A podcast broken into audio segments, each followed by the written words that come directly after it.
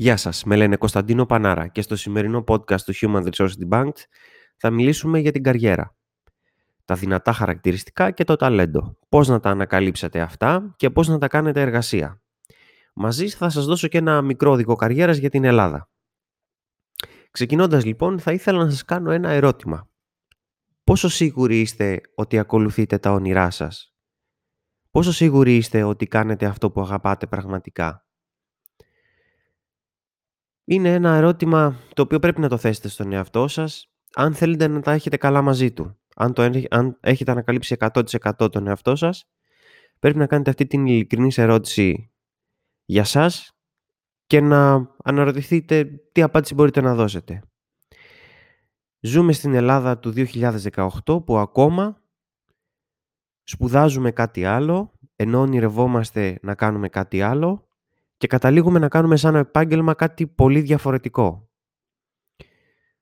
Σπουδάζουμε κάτι γιατί το θέλει η μαμά και ο μπαμπάς, ονειρευόμαστε να κάνουμε κάτι άλλο το οποίο δεν το εξωτερικεύουμε σχεδόν ποτέ, γιατί δεν είχαμε τα κατάλληλα ερεθίσματα, την κατάλληλη έμπνευση, γιατί τα πράγματα στην Ελλάδα σε οδηγούν σε συγκεκριμένα επαγγέλματα. Θα και είμαστε στην Ινδία και έχουμε συγκεκριμένες κάστες για το τι πρέπει να κάνει ο καθένας και καταλήγουμε να κάνουμε σαν επάγγελμα κάτι εντελώς διαφορετικό γιατί μας δίνει χρήματα, μας δίνει δουλειά, μας βιοπορίζει.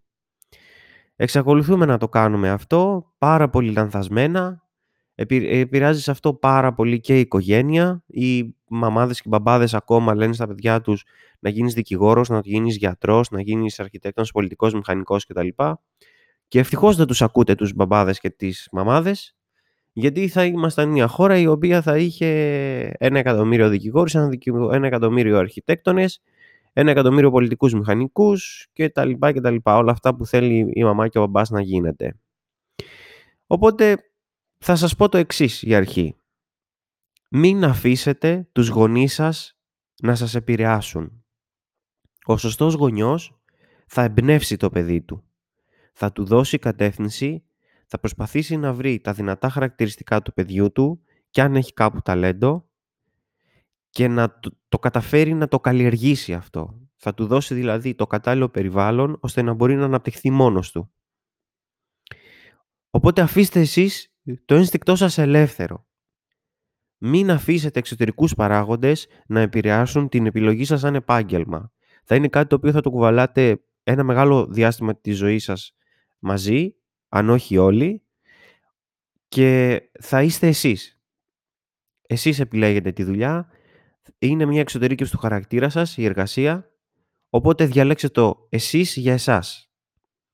Μην ακολουθήσετε να κάνετε τυφλά κάτι που θα σας βιοπορήσει μόνο, απλά. Γιατί; Γιατί δεν θα είστε πραγματικά ευτυχισμένοι γιατί θα το μετανιώσετε κάποια στιγμή; Γιατί θα ξυπνήσετε μια μέρα και θα πείτε τι κάνω εγώ εδώ; Ποιος είμαι; Βαριέμαι. Δεν μπορώ, δεν θέλω να πάω στη δουλειά. Ε, πόσα ξυπνητήρια βάζετε για τη δουλειά, για να σηκωθείτε; Βάζετε τρία, τέσσερα, πέντε; Όσα ξυπνητήρια και να βάζετε, θα σας πω ένα πράγμα. Κάποιος ο οποίος δεν του αρέσει η δουλειά του ή περιμένει το Σαββατοκύριακο να έρθει και λέει «Ωχ, ήρθε Παρασκευή» ή «Αχ, ξεκίνησε τη Δευτέρα, σημαίνει ένα πράγμα. Ότι δεν αγαπάει αυτό που κάνει. Είναι λίγο δύσκολο να κατέβει αυτό. Είναι, δεν είναι και τόσο εύκολο να το χωνέψει ο καθένας.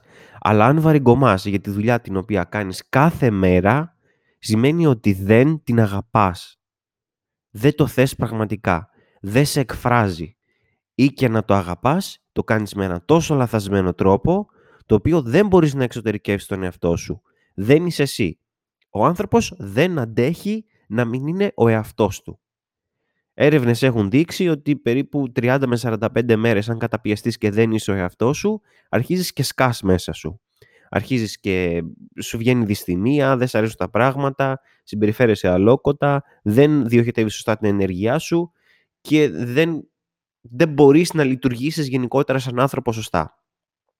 Για να μην το μετανιώσετε λοιπόν, κάντε το εξής. Δηλώστε θελοντική εργασία σε ένα γυροκομείο. Πάτε και δείτε αυτούς τους ανθρώπους. αν καταφέρετε να μιλήσετε και μαζί τους ακόμα καλύτερα. αν δείτε στα μάτια τους το πόσο έχουν μετανιώσει για κάποια πράγματα στη ζωή τους, θα αρχίσετε να τη ζείτε κι εσείς πραγματικά όπως θέλετε. Αν μιλήσετε με έναν παππού που λέει «Έχω μετανιώσει που δεν έκανα αυτό, έχω μετανιώσει που δεν σπούδασα, έχω μετανιώσει που ε, δεν ταξίδεψα, που δεν το ένα άλλο». Έχουν ζήσει ολόκληρη τη τη ζωή, την έχουν σπαταλήσει κάνοντας κάτι το οποίο δεν το αγαπούσαν. Και αν καταφέρετε και βρείτε και την άλλη μεριά, να δείτε κάποιον ο οποίος πραγματικά το αγαπούσε αυτό. Πάτε να δείτε, ξέρω εγώ, έναν εινοποιό που έχει κτήμα και κρασιά κτλ. Άμα δείτε το πόσο αβίαστα το κάνουν αυτοί οι άνθρωποι που αγαπούν την εινοποιία και έχουν τα κτήματα και είναι σε αυτό το περιβάλλον κτλ. Δεν είναι ότι επέστρεψαν στη φύση. Έκαναν αυτό που, το, που αγαπάν. Και γιατί το αγαπάν, βγαίνει ένα πάρα πολύ καλό αποτέλεσμα. Πώς λοιπόν θα καταφέρετε να κάνετε τη σωστή επιλογή και τι θα σας βοηθήσει να καταλάβετε να είστε στο σωστό δρόμο; Από νωρίς λοιπόν στην ζωή μας είναι καλό να κάνουμε πολλές δουλειές, πολλές διαφορετικές δουλειές. Να δοκιμάσετε πολλά πράγματα. Να δουλέψετε νύχτα, να δουλέψετε μέρα, να δουλέψετε για λίγα λεφτά, να δουλέψετε για πολλά λεφτά. Να δουλέψετε σε μέρη τα οποία θα σας βάλουν σε άβολη θέση και μετά να προσπαθήσετε να ερμηνεύσετε το πώς νιώσατε εκείνη τη στιγμή που ήρθατε σε άβολη θέση. Αν σας ενδιαφέρει ένας τομέας, κυνηγήστε το. Πηγαίνετε να δείτε την ολοκληρωμένη εργασία πίσω από τον κάθε τομέα. Αν ας πούμε σας ενδιαφέρει η ζαχαροπλαστική, ξεκινήστε από πολύ πιο πίσω προτού έρθετε στο τελικό προϊόν για να έχετε μια ολοκληρωμένη εικόνα και να καταλάβετε ότι πραγματικά το αγαπάτε. Πάντε δουλέψτε σε έναν αχερώνα με αυγά. Δείτε την παραγωγή από εκεί πέρα, δείτε τη διανομή, δείτε πώς φτάνουν αυτά τα αυγά και γίνονται μετά γλυκό, ξέρω εγώ και τα λοιπά, οτιδήποτε στο ζαχαροπλαστείο. Και πηγαίνετε μετά και δουλέψτε από πίσω σε ένα εργαστήριο ζαχαροπλαστικής ή και μπροστά όταν πουλιέται το προϊόν. Για να έχετε μια ολοκληρωμένη εικόνα της δουλειάς. Ίσως και μέσα από αυτό ανακαλύψετε και άλλους δρόμους, ο οποίους δεν είχατε καταφέρει να δείτε και βλέπατε μόνο την επιφάνεια αυτού. Βλέπατε μόνο δηλαδή τον Μπαρλιάρο, ο οποίος είναι η εικόνα της ζαχαροπλαστικής στην Ελλάδα ή βλέπετε τη βιτρίνα ή βλέπετε το ωραίο τμήμα του ζαχαροπλαστείου. Πηγαίνετε να δείτε και όλα τα υπόλοιπα μέχρι να πάρετε αυτή την απόφαση ότι όντως σας αρέσει. Ένας άλλος τρόπος να κάνετε τη σωστή επιλογή είναι να αναπτύξετε ειδικά ενδιαφέροντα, χόμπι. Να ενδιαφερθείτε να πάτε σε ομαδικές ε, δραστηριότητες, ε, να ενδιαφερθείτε για κάτι πολύ διαφορετικό από αυτό που κάνει η μάζα, το, το οποίο κάνει ο καθένας. Όλοι πάνε γυμναστήριο, όλοι πάνε να φτιάξουν τα νύχια τους, να αποτριχωθούν, να, γυμναστούν, να κάνουν, ξέρω εγώ, ποδόσφαιρο, μπάσκετ κλπ. Κάντε κάτι διαφορετικό. Πάντε, ξέρω εγώ, να μάθετε πλεκτική. Ε, πάτε να μάθετε ε, επιλογραφίες, οτιδήποτε διαφορετικό. Και δοκιμάστε διάφορα πράγματα. Να δείτε ποιο από αυτά τα πράγματα το κάνετε με εξαιρετικό ενδιαφέρον; Ή ποιο από αυτά τα πράγματα μπορείτε να το κάνετε και να φανταστείτε τον εαυτό σας να το κάνει για μία ζωή; Ή να το κάνει με πραγματικό πάθος; Να το κάνεις και να γελάς κάθε μέρα;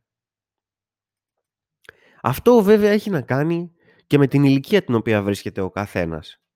Αυτή η συμβουλή που έδωσα λίγο πιο πριν, ίσως είναι για μικρότερες ηλικίες, αλλά υπάρχει για την κάθε ηλικία μια αντίστοιχη συμβουλή, η οποία μπορεί να βοηθήσει τον καθένα μας για την σωστή επιλογή της εργασίας. Όπως προείπαμε λοιπόν, αν είστε 23 με 30 χρονών, λογικά στα 22-23 όλοι τελειώνουν τη σχολή και ίσως βλέπουν να δουλέψουν ή να κάνουν κάτι άλλο κτλ. Θα σας έλεγα το εξής. 23 με 30 χρονών να κάνετε λάθη να κάνετε πάρα πολλά λάθη για να μάθετε από αυτά. Το λάθος θα σας μάθει 100 φορές περισσότερα πράγματα από ό,τι θα σας μάθαινε μία επιτυχία. Μην βιαστείτε να τρέξετε να κάνετε και το τάδε μεταπτυχιακό και το τάδε PhD και το τάδε σεμινάριο κτλ. Δοκιμάστε πράγματα τα οποία σας ήρθαν να τα κάνετε σκεφτήκατε κάποια στιγμή ότι εγώ θέλω να πάω να δουλέψω, ας πούμε, έχω σπουδές πάρα πολύ καλές στην νομική, στην ιατρική, ξέρω εγώ οτιδήποτε, αλλά θέλω να πάω να δουλέψω μπάρμαν. Ναι, πάντε κάντε το. Πάντε δοκιμάστε το. Κάντε αυτό, αφήστε τον εαυτό σας να κάνει αυτό το λάθος. Είστε τόσο νέοι και είναι τόσο νωρίς που πρέπει να δώσετε μια ευκαιρία στον εαυτό σας να δείτε τι πράγματα μπορεί να ταιριάζουν πραγματικά σε εσάς. Τώρα αν είστε 30 με 40 χρονών και έχετε τελειώσει τις σπουδές σας, έχετε κάνει ίσως και κάποιο μεταπτυχιακό τίτλο ή κάτι παραπάνω από τι κλασικές σπουδές, την έχετε πάει δηλαδή στην, σε άλλη βαθμίδα εκπαίδευσης, θα σας έλεγα να μάθετε να κάνετε καλά κάτι. Πάρα πολύ καλά. Ίσως καλύτερα από όσο μπορεί να το μάθει ο καθένας. Πώς θα το κάνετε αυτό; Αν σε ένα κλάδο που σας ενδιαφέρει πολύ, θέλετε να μάθετε να κάνετε καλά κάτι, θα σας έλεγα στην αρχή να επιλέξετε να δουλέψετε σε μια μικρή επιχείρηση, σε μια μικρή εταιρεία. Για να δείτε και να μάθετε πράγματα από το πάθος, από το βιοπορισμό. Να δείτε έναν άνθρωπο ο οποίος βάζει πάθος στη ζωή του για να φέρει χρήματα στην οικογένειά του, για να ζήσει τον εαυτό του και την οικογένειά του και βάζει πάθος σε αυτό. Γιατί είναι αυτός και μόνο και τρία, τέσσερα άλλα πέντε άτομα. Μετέπειτα να πάτε σε μια μεγάλη επιχείρηση, μεγάλη εταιρεία, για να μάθετε τις διαδικασίες, το μεγάλο κύκλο εργασιών, το πώς γίνονται τα πράγματα οργανωμένα, πώς γίνονται μαζικά, πώς μπορείς να εξυπηρετείς πολύ κόσμο, πώς μπορείς να συναλλάσσεσαι με πάρα πολλούς ταυτόχρονα και είναι η μέρα σου ατελείωτη. Τώρα, αν είστε 40 με 50 χρονών, ήδη θα έχετε μάθει κάτι να το κάνετε καλά, αν είναι δυνατόν μέχρι τα 40 σου να μην ξέρεις τίποτα. Οπότε θα σας πρότεινα το εξής. 40 με 50 χρονών να κάνετε μόνο αυτό που ξέρετε να κάνετε καλά. Μην προσπαθείτε άδικα να μάθετε κάτι καινούριο. Εφόσον το ξέρετε καλά, κάντε το καλά και κάντε, κάντε μόνο αυτό. Επικεντρωθείτε να κάνετε μόνο αυτό. Πλέον έχετε ήδη πάρει μια κλίση στη ζωή σας μέχρι τα 40. Οπότε κυνηγήστε την. Βάλτε την από κάτω και κάντε την κάντε μόνο αυτό. Αν είστε 50 με 60 χρονών, θα σας έδινα την εξής συμβουλή. Να δουλέψετε για τους νέους. Δουλέψτε για αυτούς. Αυτή είναι το μέλλον. Αυτοί κρατάνε στα χέρια τους την πρόοδο, την ανάπτυξη. Είστε πλέον 50 με 60 χρονών. Μπορείτε να προσφέρετε πάρα πολλά με την εμπειρία σας στους νέους. Αφήστε τους όμως να αναπτυχθούν. Αφήστε το να κάνουν αυτό που έχουν μέσα τους, όλη αυτή την ενέργεια να την διοχετεύσουν. Επενδύστε πάνω στους νέους και αφήστε τους να είναι οδηγοί. Μοιραστείτε την εμπειρία που έχετε μαζί τους, αλλά βάλτε τους μπροστάριδες. Η Google είναι χαζή που παίρνει τους 25χρονους και τους βάζει να δουλεύουν στην εταιρεία τους με τεράστια budget από πίσω; Όχι. Γιατί οι 25χρονοι είναι μέσα στην ενέργεια. Είναι μέσα στα πράγματα. Μεγάλωσαν μέσα στην τεχνολογία. Μεγάλωσαν μέσα στα σύγχρονα μέσα. Οπότε θα ξέρουν πολύ καλύτερα από τον καθένα πού οδεύουν και τι πρέπει να κάνουν γι' αυτό. Μην τους φοβάστε, όπως πολλοί κάνουν στην Ελλάδα, οι νέοι δεν είναι εκεί για να σας ρίξουν από την καρέκλα και να ανέβουν αυτοί. Έχουν ακόμα πολύ δρόμο για να φτάσουν εκεί που είστε. Οπότε σας, θα σας συμβουλέψω αν είστε 50 με 60 χρονών να δουλέψετε με τους νέους, για τους νέους και να τους αφήσετε να αναπτυχθούν μέσα από την εργασία τους. Αν είστε 60 χρονών και πάνω θα σας πρότεινα μόνο ένα πράγμα. Λίγη δουλειά, πολύ ξεκούραση και κάντε χώρο και στους νέους να κάνουν και τη δικιά τους ζωή, να κάνουν και τα δικά τους πράγματα.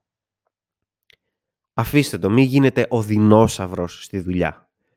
Μην συνεχίσετε 67 χρονών, 68, να συνεχίζετε να πηγαίνετε στη, σε μια δουλειά και να είστε εκεί πέρα. Αν μπορείτε να συνταξιοδοτηθείτε και να πάτε να ξεκουραστείτε, σας παρακαλώ πάρα πολύ πηγαίνετε και κάνετε το. Δώστε τόπο να μπει η νεολαία μέσα στην εργασία. Πηγαίνοντας παρακάτω, θα θέλω να μιλήσουμε για τα δυνατά χαρακτηριστικά και το ταλέντο. Τι είναι το ταλέντο; Το ταλέντο είναι δύσκολο να οριστεί γιατί είναι μια γενικευμένη έννοια την οποία έχει να κάνει με τον καθένα. Έχω διαβάσει κάπου, γενικά και αόριστα, ότι το ταλέντο είναι ένα χάρισμα εκγενετής, το οποίο μπορείς να το αναπτύξεις και να του δώσεις τα απαραίτητα ερεθίσματα ώστε να το ανακαλύψεις. Κάποιος δηλαδή ο οποίος δεν μπορούσε να φανταστεί τον εαυτό του σαν στρατιωτικό βρίσκεται σε μια δύσκολη κατάσταση ε, επιβίωσης και τα καταφέρνει πραγματικά, είναι ταλέντο σε αυτό το πράγμα. Είναι ταλέντο στο να επιβιώνει στις δύσκολες καταστάσεις, στο να πειθαρχεί τον εαυτό του πάρα πολύ, στις στερήσεις κτλ. Οπότε το ερέθισμα αυτό τον βοήθησε να ανακαλύψει το ταλέντο του. Το ταλέντο είναι μια κλίση να διοχετεύεις την ενέργειά σου αβίαστα. Να διοχετεύεις την ενέργειά σου κάπου, την οποίο το κάνεις τόσο εύκολα, το οποίο σου φαίνεται παιχνιδάκι. Παιχνιδάκι για σένα, δύσκολο με τον άλλον. Αλλά θέλει και να το ψάξουμε αυτό, να ψάξουμε ποιο είναι το ταλέντο μας και να το καλλιεργήσουμε. Έχετε δει κάτι μάγους που βγάζουν μια κάρτα χαρτί και την εξαφανίζουν μπροστά στα μάτια σου κτλ. Αυτός έχει ταλέντο, αλλά μέχρι να καταφέρει να κάνει την κάρτα να εξαφανίζεται μπροστά στα μάτια σου, το έκανε τόσες πολλές φορές, μέχρι που το έκανε να σου φαίνεται εσένα σαν μαγικό. Οπότε και είχε το ταλέντο και το καλλιέργησε αρκετά, ώστε να μπορεί εσένα να σου φαίνεται έτσι. Αυτό είναι πολύ χρήσιμο στο να το ψάξετε, να το βρείτε το ταλέντο σας και να το καλλιεργήσετε. Το ότι απλά το έχετε δεν σημαίνει ότι θα σας φέρει και την απαραίτητη επιτυχία. Θέλει να δουλέψετε πάνω σε αυτό και να το καλλιεργήσετε. Πηγαίνοντας παρακάτω, θα ήθελα να μιλήσω για τα δυνατά χαρακτηριστικά. Πώς να τα βρείτε και πώς να τα ανακαλύψετε μέσα σας. Αυτό μπορείτε να το κάνετε με τον εξής τρόπο. Μπορείτε να αναλογιστείτε μέσα σας και να ψάξετε και να βρείτε βασικά πράγματα. Παραδείγματος χάρη. Πόσο λογική έχετε, πόσο συναισθηματική νοημοσύνη έχετε, πόσο εύκολα προσαρμόζεστε σε δύσκολες καταστάσεις. Πώς εκφράζεστε, μπορείτε να εκφραστείτε, μπορείτε να πείτε για σας πράγματα, μπορείτε να κάνετε έναν ρόλο, μπορείτε για τρεις-τέσσερις ώρες να είστε εκτός χαρακτήρα. Έχετε υψηλό πνευματισμό ή έχετε υψηλό, υψηλό ρεαλισμό; Δηλαδή βλέπετε κάτι και σκέφτεστε ποίηματα και χρώματα και σχήματα και φωτισμούς και τα λοιπά, έχετε υψηλό πνευματισμό.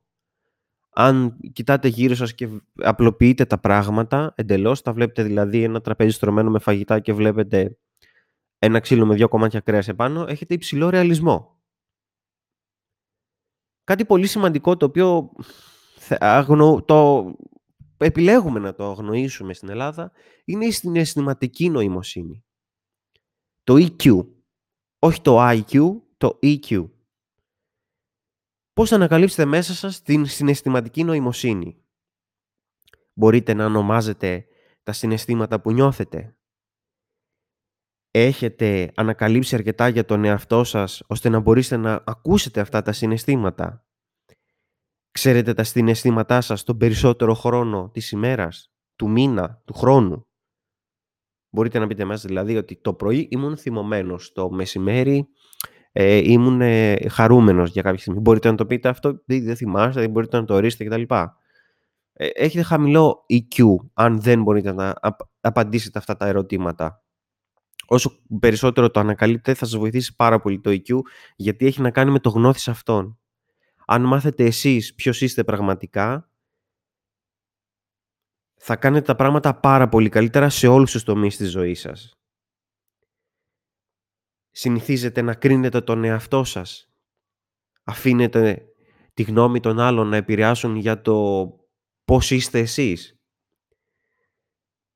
Μπορείτε να πείτε ότι βλέπετε κάποιον με υψηλά συναισθήματα ότι σας επηρεάζει ή ότι δεν θέλετε να τον βλέπετε ή ότι απο... ψάχνετε να τον βρείτε που είναι γιατί εκφράζεται, εξωτερικεύεται. Αυτό έχει να κάνει με τη συναισθηματική νοημοσύνη και κατά πόσο την έχετε ανεπτυγμένη. Οπότε γενικότερα πρέπει να πιστέψετε στον εαυτό σας, να κρατήσετε ψηλά την αυτοπεποίθησή σας, να τον ανακαλύψετε ποιος είναι πραγματικά και να κάνετε στη ζωή εσάς. Να μην προσπαθείτε να γίνετε με το ζόρι κάτι άλλο. Να γίνετε εσείς. Θα σας έλεγα κιόλας να παλέψετε να κερδίσετε ένα χαρακτηριστικό αλλά να επιμένετε να κάνετε δυνατά αυτά τα οποία έχετε κλείσει. Κυνηγώντας τα πράγματα τα οποία έχουν να κάνουν με αυτό που αγαπάτε και με αυτό που έχετε κάνει κλείσει, θα τα κάνετε πολύ καλύτερα από, από οποιονδήποτε άλλον.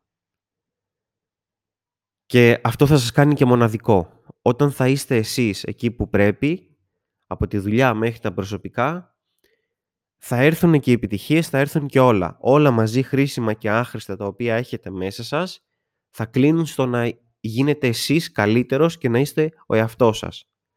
Οπότε πάνω απ' όλα να καταφέρετε να ανακαλύψετε ποιος είστε και τι κάνετε. Και όταν το κάνετε αρκετά καλά και το κάνετε εργασία, δεν θα χρειαστείτε να δουλέψετε ούτε μία μέρα στη ζωή σας. Γιατί θα κάνετε αυτό που αγαπάτε. Παρακάτω έχουμε να μιλήσουμε για την καριέρα στην Ελλάδα. Θα μου πείτε τώρα, καριέρα στην Ελλάδα, φεύγουν κάθε μέρα όλο και περισσότεροι κατά έξω; Ναι, γιατί όχι. Καριέρα στην Ελλάδα. Καριέρα μπορεί να είναι και πολύ απλά πράγματα. Καριέρα μπορεί να είναι για τον καθένα να αναπτυχθεί από το α στο β σημείο όσο μικρό και να είναι αυτό. Η καριέρα στην Ελλάδα έχει κάποιες συγκεκριμένες προσεγγίσεις και δεν είναι όπως στο εξωτερικό ή στις περισσότερες χώρες του εξωτερικού. Γιατί στο εξωτερικό ο κόπος σου πιάνει τόπο. Στην Ελλάδα ο κόπος σου δεν πιάνει τόπο. Δηλαδή μπορεί να σου τύχει κάτι, ένας στάθμιτος παράγοντας, ο οποίος θα σε θέσει σε τόσο δύσκολη θέση που μπορεί να χάσει την εργασία σου χωρίς να φταίεις εσύ ή να μην μπορείς να ακολουθήσεις την καριέρα σου όπως την έχεις φανταστεί εσύ για σένα, γιατί έχεις κάποια ανυπέρβλητα εμπόδια μπροστά σου. Οι προσεγγίσεις αυτές έχουν να κάνουν ως εξής. Η κλασική προσέγγιση της καριέρας. Ένα δυνατό χαρτί και ένα στόχο. Να πάρω το χαρτί, το...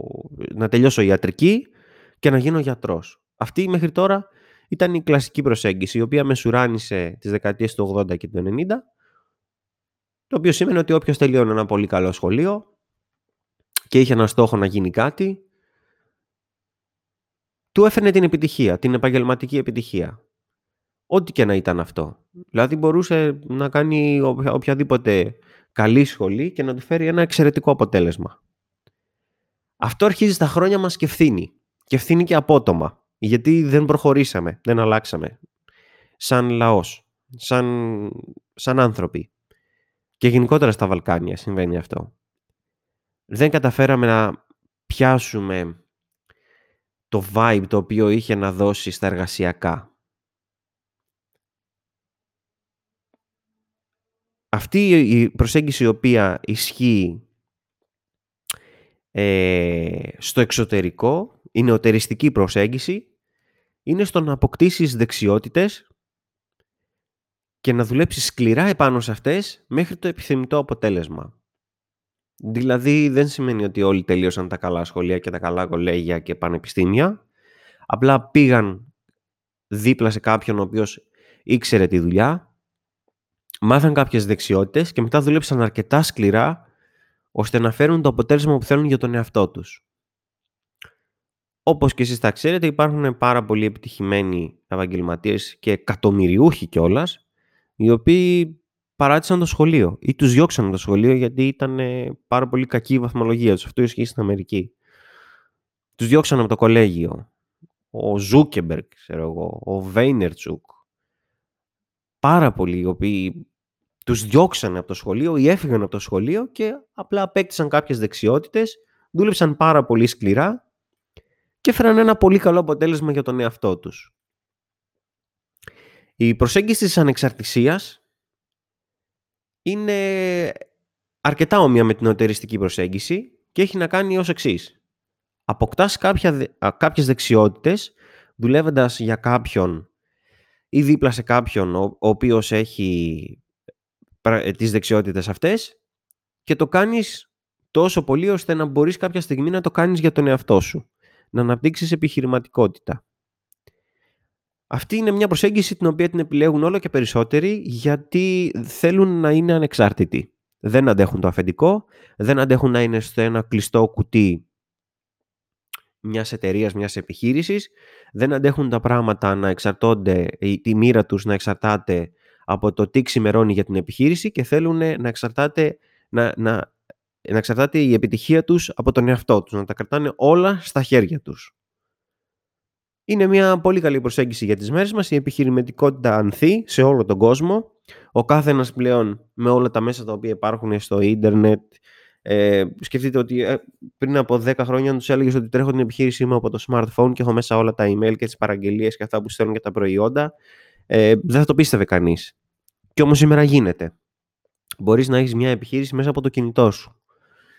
Και σου δίνει αυτό μια ανεξαρτησία, η οποία την αποζητάνε πάρα πολύ αυτή την ανεξαρτησία. Τελειώνοντας θα σας πω το, την προσέγγιση μου, τη δικιά μου. Αυτήν που συμβουλεύω εγώ στον εαυτό μου ή αυτήν που ε, ε, έχω αναπτύξει εγώ για μένα και θέλω και όλα να μπορούσαν να την ακολουθήσουν κι άλλοι. Η προσέγγιση μου είναι η εξής. Να κάνετε το θρύλο σας. Να κάνετε πράγματα τα οποία θα λένε μια μέρα ότι αυτό το λέμε έτσι, το λέμε Πανάρας, γιατί το έκανε μια πρώτη φορά ο Πανάρας. Μην το κάνετε για τα λεφτά. Μην κάνετε δηλαδή καριέρα για τα πολλά λεφτά. Τι σημαίνουν τα πολλά λεφτά; Θυμάται κανένας κάποιον ιστορικά γιατί έκανε πολλά λεφτά; Μόνο πολλά λεφτά; Όχι. Θυμόμαστε αυτούς ιστορικά γιατί αφήσαν κάτι πίσω αφήσαν το θρύλο τους.